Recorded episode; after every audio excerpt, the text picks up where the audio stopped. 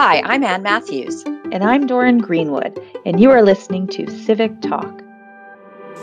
We're joining forces, combining our years of experience as journalists and government hacks, and now amateur podcasters, to bring you a podcast about the public services we use every day. We want to pull back the curtain on how innovative public services are designed. We'll talk to the policymakers and the service innovators about what inspires them. So come take a peek inside the ivory tower with us. Welcome back. In this episode, we're talking about user research. Is that a cat? Yes, that's Humphrey. He had a lot to say about user research. I had a chance to talk to Katherine Benjamin, who's an expert in user research, and she was cat sitting. I know. I really wanted to talk to her about innovative government services. And you can't be innovative without focusing on the user. But what does that actually mean, and how do governments do it well?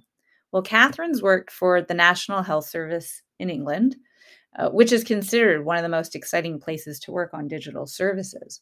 Then she worked with us at the Ontario Digital Service, and now she is the Deputy Chief Technology Officer for Digital Services for the City of New York.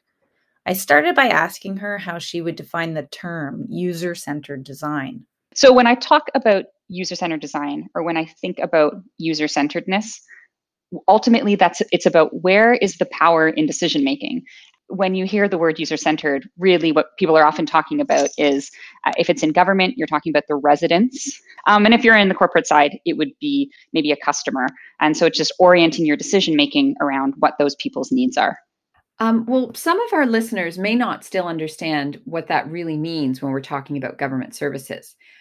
So let's talk about our own experiences with user research when we worked on the Ontario government's digital talent strategy. Right. Our task was to figure out how the government could create a new hiring process for people with digital expertise. You and I knew that the existing hiring process was, shall we say, painful. Very painful. But we really needed to understand it before we could propose a new one. So we did a lot of user research with hiring managers, with employees applying for jobs, and with the people who run the HR infrastructure. It was really telling, wasn't it, Doran? Yes, Ann, it certainly was. We created journey maps of the hiring experience from all angles, and only then did we find out how many what you might call pain points there were along that journey. And this is what you'd call qualitative research, and that takes time, effort, and lots of courage. All too often, governments will follow the tried and true method and just go with what's worked in other places and rely on the belief that if it's good enough for them, then it must be good enough to copy. So true. How many times were you asked to do a jurisdictional review to find a way forward? Isn't that how fast followers was coined? Just mimic what others have done. It takes bravery to actually reach out to users and find out what they want. Yeah, it does, Ann. Katherine has lots of experience with this. I started working in a frontline role in a hospital. And as part of that local hospital, they had um, an amazing service, they still have it, called Open Doors. And it is a clinical outreach and case management service. Uh, and I worked on the outreach side. So it was a service that provided um, health services and other, Humphrey says hello again, uh, and other things for people involved in sex work. And so, as an outreach person, part of what we did was go out uh, in um, at all hours of the day and night and meet with people in the community, um, people who were involved in sex work, and understand what their needs are and help them get access access to the services they were entitled to. So things like housing, things like criminal justice support, things like domestic violence support. That kind of frontline healthcare is about as close as you can get to the users of government services.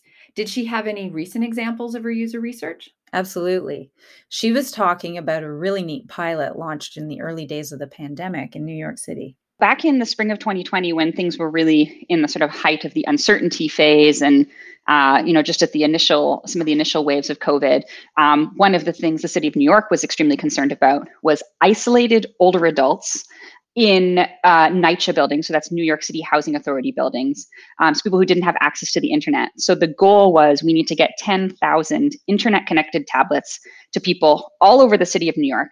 Keeping in mind, this is like the service design challenge, that when they onboard themselves, there's nobody to help them. So this person just needs to open the box. They receive multilingual instructions, 13 different languages, and like a clear call to action, just like press this button. So as part of this, of course, we really wanted to do user research.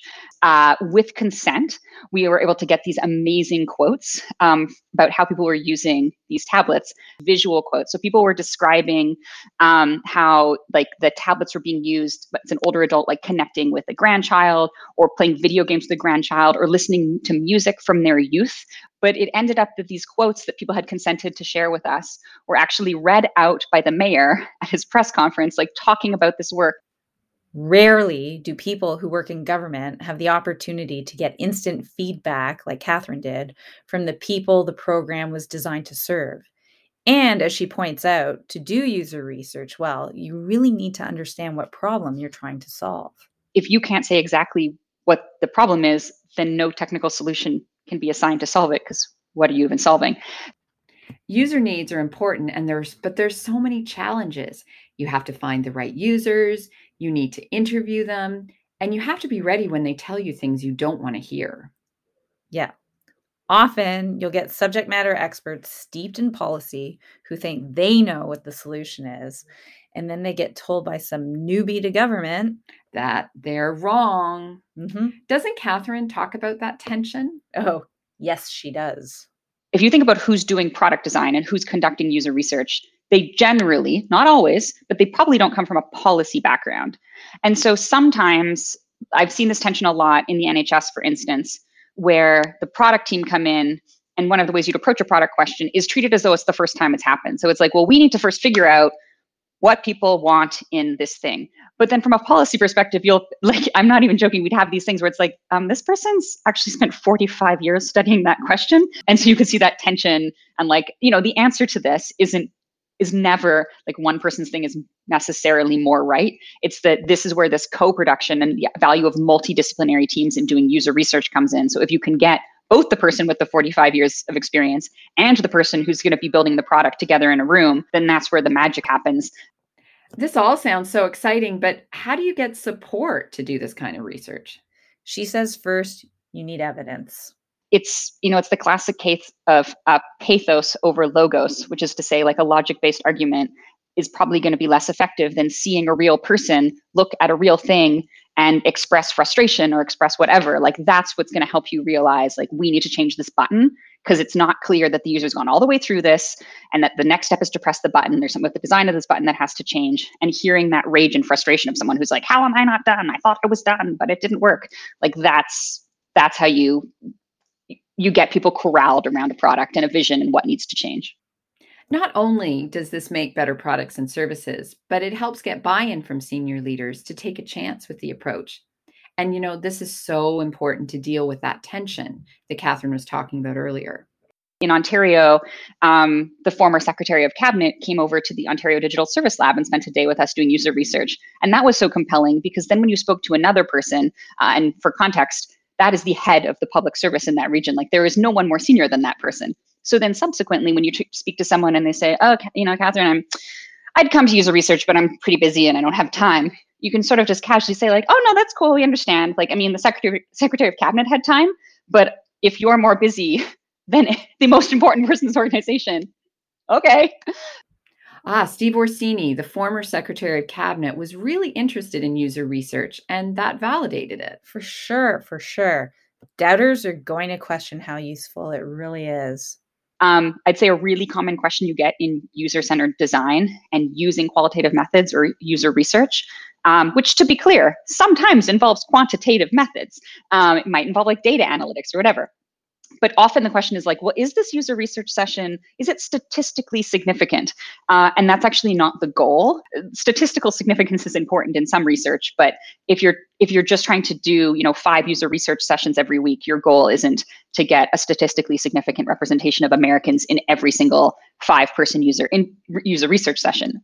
Yes, there are people who are skeptical usually it's about uh, is quali- is qualitative methods or are qualitative methods legitimate um, and one thing you will notice increasingly in technology is that they, you know, quantitative methods are both more highly compensated financially and also tend to be more highly regarded. And I think that's just because people are more comfortable with the certainty. They want to know that 78% of people said this. Um, does it actually mean anything? Maybe, maybe not, but they're just more familiar with that as like the level of certainty versus seeing the nuance of a qualitative research output. So, the key is to keep testing and evolve your product as you go, because as Katherine points out, the first thing you make is always the worst thing you make. There are lots of people doing great user research and lots who are new to it. So, if you want to learn more about the work Katherine's doing for the City of New York and what others around the world are doing for their government, we've posted stuff on our Buzzsprout website. And we think Humphrey deserves the last word. Definitely. You are not the user, Humphrey. You don't like that I'm speaking to anyone who's not you, you silly kitty cat. I'm Doran Greenwood. And I'm Ann Matthews. And this is Civic Talk. Thanks for joining us.